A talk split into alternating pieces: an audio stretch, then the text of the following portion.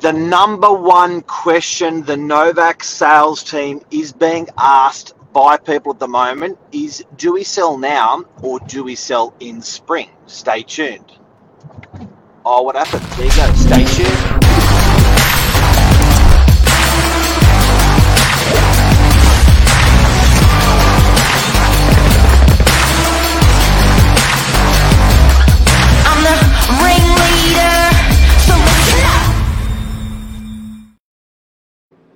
Good morning. Sellers are asking, how are you, Billy Bob, the um, old man in a young man's body? Yeah, I'm good. I'm just adjusting to the bright lights of uh, Novak fame, the studio lights.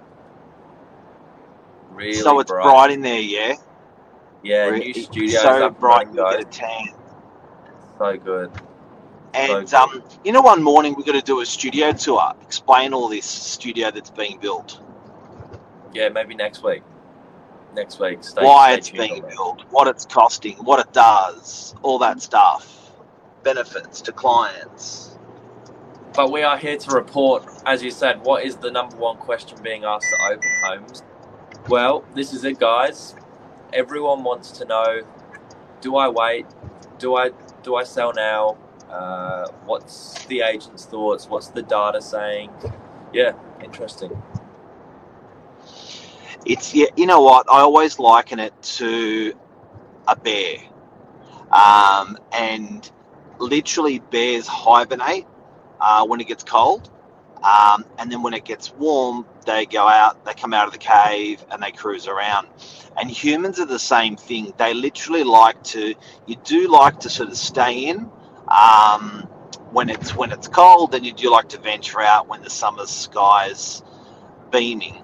Uh, selling is in a similar concept to that, where you're going to be more inclined to going, let's go, let's buy a new place, let's sell when it's warmer, than when it's winter, you sort of literally set in for winter. And people, Yep. when selling, they set in for winter and are less likely to sell. So, first of all, it should be noted volumes are less in a winter period than a summer period. Now, spring, autumn, there are shoulders coming in and out of these periods, but definitely the volumes of the sheer volumes of people buying and selling are higher fractionally in the warmer months. Yeah. What's interesting though, I think selling in or buying in any market, you're always going to be a better seller in isolation than competition in any market or in any in any temperature or, or any month. So, guys, I, I think uh, where do you start here? You got to look at stock levels. They're they're at sort of a. I think we've worked out to be a about a ten year, twenty year record low. So for the Northern Beaches, sitting below 500 properties is considered low. Um, definitely a seller's market. There's about 480 on the Northern Beaches at the moment on realestate.com. So that's uh, that that kind of frames it up as to the to the, to the stock levels we're looking at at the moment. But even even more uh, even more shock to, to that, what I found was year on compared to this time last year, we're further down 21.5% on stock levels. So that's that's RP data reporting. Uh, stock levels are 21.5% less than they were this time last year. Yeah.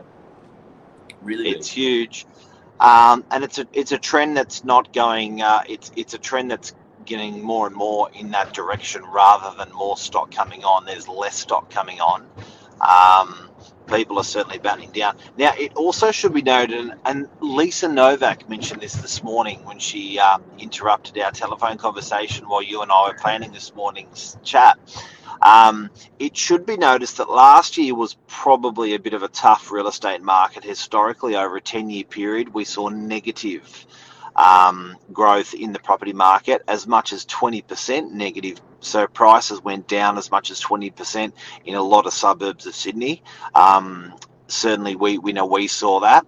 And we also noticed that the, the, the worst bite, the coldest bite of, uh, or the toughest part in that negative growth market was in a warm period. It was in the summer period.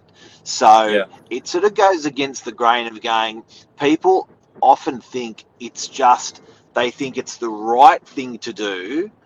Um, summer sounds right, but does that translate to dollars? That's all that matters. Does it translate to dollars? Because if you're going to wait, am I going to sell for more money? That's the question. So it's not about, you know, being comfortable and, you know, the flowers are blooming, the sun Yeah. is shining. That's when you sell. It's when you're going to be when you're going to be getting the most amount of dollars. That yeah, spot on. And I think uh, that's yeah. That so there's a couple of parts to the question. One is do I wait, and the second thing is why is everyone waiting for spring if if that's the case. Um, this is yeah. This is I think a, there's a couple of answers to that, but um, Well, it's dangerous if everyone's waiting. If that is the case, that people are waiting to sell in spring, then that goes exactly um, with what you were saying before, Billy, about not selling in isolation. So there could be a huge benefit uh, if you're following the herds and following the crowds. There could be a glut of property. You're not going to sell it for as much as a premium. So it could be very, very important that um, you sell now rather than later. I'll, I'll tell you. I'll take I'll take a um, a bit of a punt here, and I'll tell you why I don't think we're going to see a crazy difference in stock levels hit the market. I mean, not saying there might be a little bit more of an influx. There tends to be, but um, I don't think it's going to change prices altogether. That's one reason. I love a bit of data, Billy. I love a bit of data. Show me data. Mortgage cliff, high interest rates. What is that? That's the big four banks cash rate forecast for 2023. So we're at 4.1% uh, as of June. They're all predicting, as you can see, August, June, July, August. We're going to sort of cap out around, let's say 4.5 to be generous. So we've maybe got a couple Ah. more. I don't think that's going to change people's position as much as having to sell. Unfortunately, I think they've they've weathered the storm long enough to hold on, um, and knowing that they've got potentially a couple left, and then they're on coming back into the bright side. Um, you know, I think that's that's one reason. Um, RP Data uh, framed it up quite well as as, as well. Um, I mean, I was reading this article and they were saying, um, give me a sec. They framed it Your up. forehead. as- Forehead looks very large, Billy. yeah, it's. I think it's the angle. Yeah, I think it's the angle. See, if I um, did that, a 40 year old did that, it would be even bigger as well because we sort of start going back a little bit there. But um, but Yeah. that's one reason. And and um, big four banks were reporting ninety day arrear rates as of the end of 2020. Was still, I think, point point five, point six percent. Not much. Okay. So, in conclusion, uh, I think we've rattled it all around. There's, uh, in terms of the temperature for the property market, um, you know, there's there's the physical side of it, the heat, the cold. People are out more, people are out less. There's the fiscal side of it, um, the financial markets. There's a sentiment side of it as well. So there's how people feel. So I do have to admit, mid last year, people were shocked. Um, And I think people are not shocked anymore. People are climatized. So I think that sentiment in the market was very different. People sort of have confidence that they, they can feel the direction of the market, whereas they're absolutely blindsided for the uh, for the first half and mid year last year. So you know all these things can come into factor. All in all, Definitely. when you look at prices over the course of a year, any year, every year, they actually move quite consistently. They don't judder up or down through a winter or a summer. They actually are quite consistent. So, for me personally, if I was selling my place, would I choose winter summer, um, autumn, spring, I probably wouldn't even care. I would actually just go with what I need to do. So I think if you need to make a move, you do it. And if you don't need to make a move, hold on to that puppy for a long time. But certainly, I think if it's in your DNA at the moment, like Lisa said, um, if you're thinking, "I to get, I got to get this done," I feel I've got to get this done, I know I've got to get this done. I think do it now um, when you're selling in isolation and not selling in competition with other properties. That's a wrap. I think that's it. If you want to know how May is going, it's been the strongest month. Uh, we've seen 1.6% growth.